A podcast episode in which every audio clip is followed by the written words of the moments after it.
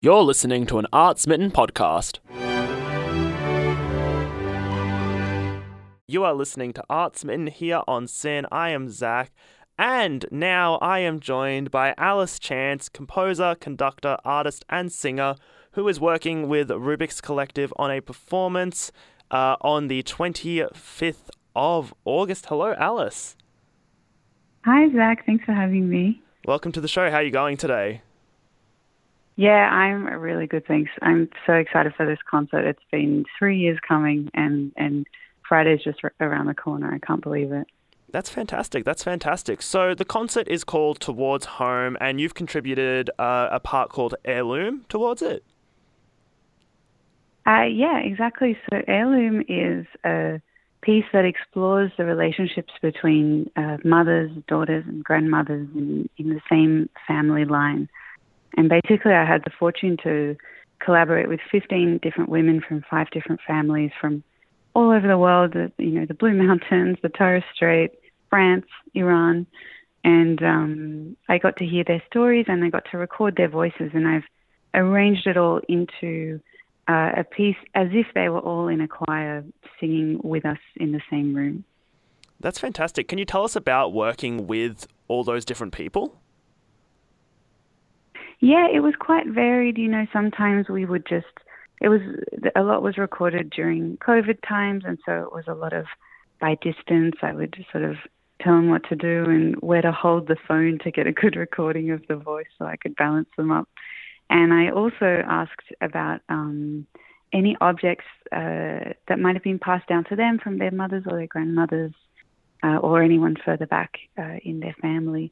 And I heard beautiful stories. I heard um, one of the singers is Kaylin Zaro, who is an incredible Torres Strait artist and custodian of songs and culture. And she told me about how she used to wander into her mum's bedroom when her mum wasn't there and try on her jewelry, her 60s incredible Diamantes jewelry. And so, as part of the musical work, you hear little excerpts of these stories like that, and you hear about, you know, young girls trying on diamantes and and um, huge heavy jewelry that was way too big for them. Know, a big part of heirloom is about memories handed down from mother to daughter. Do you have any memories in your own life that speak to you?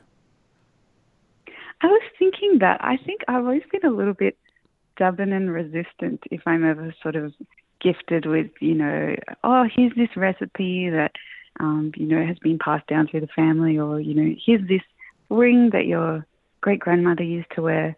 I, I think I've always been a little bit like, um, okay, I'll put that in a drawer. I'm scared to wear it, or I, you know, you're around, mum, so I don't need an object. I'll just hang out with you.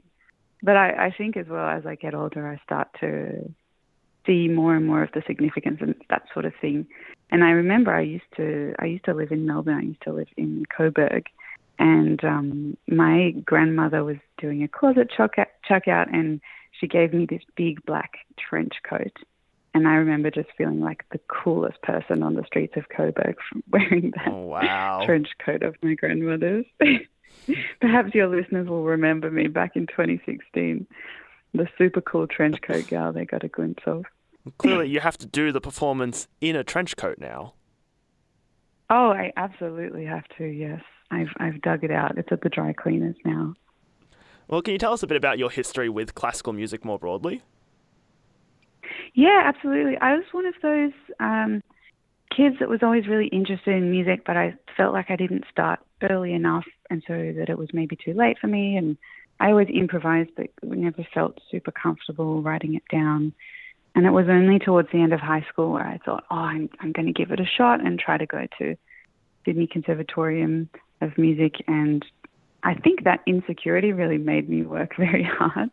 And so over my bachelor, I got more comfortable with things like sight reading and notation and and also just trusting my process. You know, every every person who writes music has a different process, and that absolutely doesn't have to involve notation or you know being able to necessarily read. I know some of my most gifted colleagues just only work by ear, so I think it's been a real journey learning to trust that process and learning to trust other things. You know, like I at some point fell in love with the French language and thought, oh, okay, I'm going to try and combine music and French and see where that leads me. And I ended up studying a, a master's in Paris recently that I've just finished. So I think that would have never happened if I wasn't like admitting to myself I was a grammar nerd at the same time. And on the on the note of like tradition and family and music, is music big in your family? It's very much. I, there's a lot of gifted musicians who maybe haven't kind of taken it as far as it could go. Like both my mum and my dad are really good at um, playing by ear, uh, but they yeah have never had lessons. So I feel kind of like the the one who got to really give it a red hot go, and it's at the same time it's really exciting and it's also a little bit of pressure because I, I don't want to let them down. Right, of course. And um, how was working with Rubik's Collective? They are amazing. It's been a, a dream collaboration because this has been a concert that we've had in the works for so many years. And there was a point where we would just have an online chat every month, and we hardly ever talked about the work. We just spent time with each other and shared stories and stories about our own grandmothers and mothers. And it was this really slow burn of a work.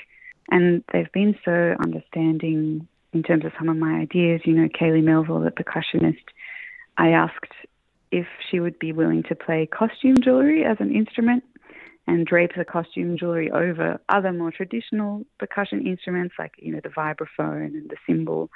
And she was totally up for it. And she was on Facebook Marketplace researching boxes of costume jewelry and saying, Do you think this would have the right resonance or should we go for something more metallic? And I think, yeah, Rubik's Collective have just been so on board to take my idea to to the limits of, of what it aims to be and I'm super grateful for that. Mm, it sounds like it's a really sort of experimental piece with a lot of different moving parts and a lot of things that possibly took a lot of experimenting and trial and error to get to work. Is that something that you kind of felt while planning it? Absolutely, and it hasn't. It doesn't stop there. You know, I've I've submitted the score to them, but we are going into rehearsals pretty much from today. And I just know there's some, some the thing that's magic about uh, new music is that it's so fresh and so alive. And I know in the five or so, six or so days before the premiere on Friday night that it's going to evolve further because I'm going to get to be in the room with them and learn things and try out ideas and I really think it will be we'll be tweaking it right up until the night and I'm just so excited for the the magic and the energy that's going to bring to the performance.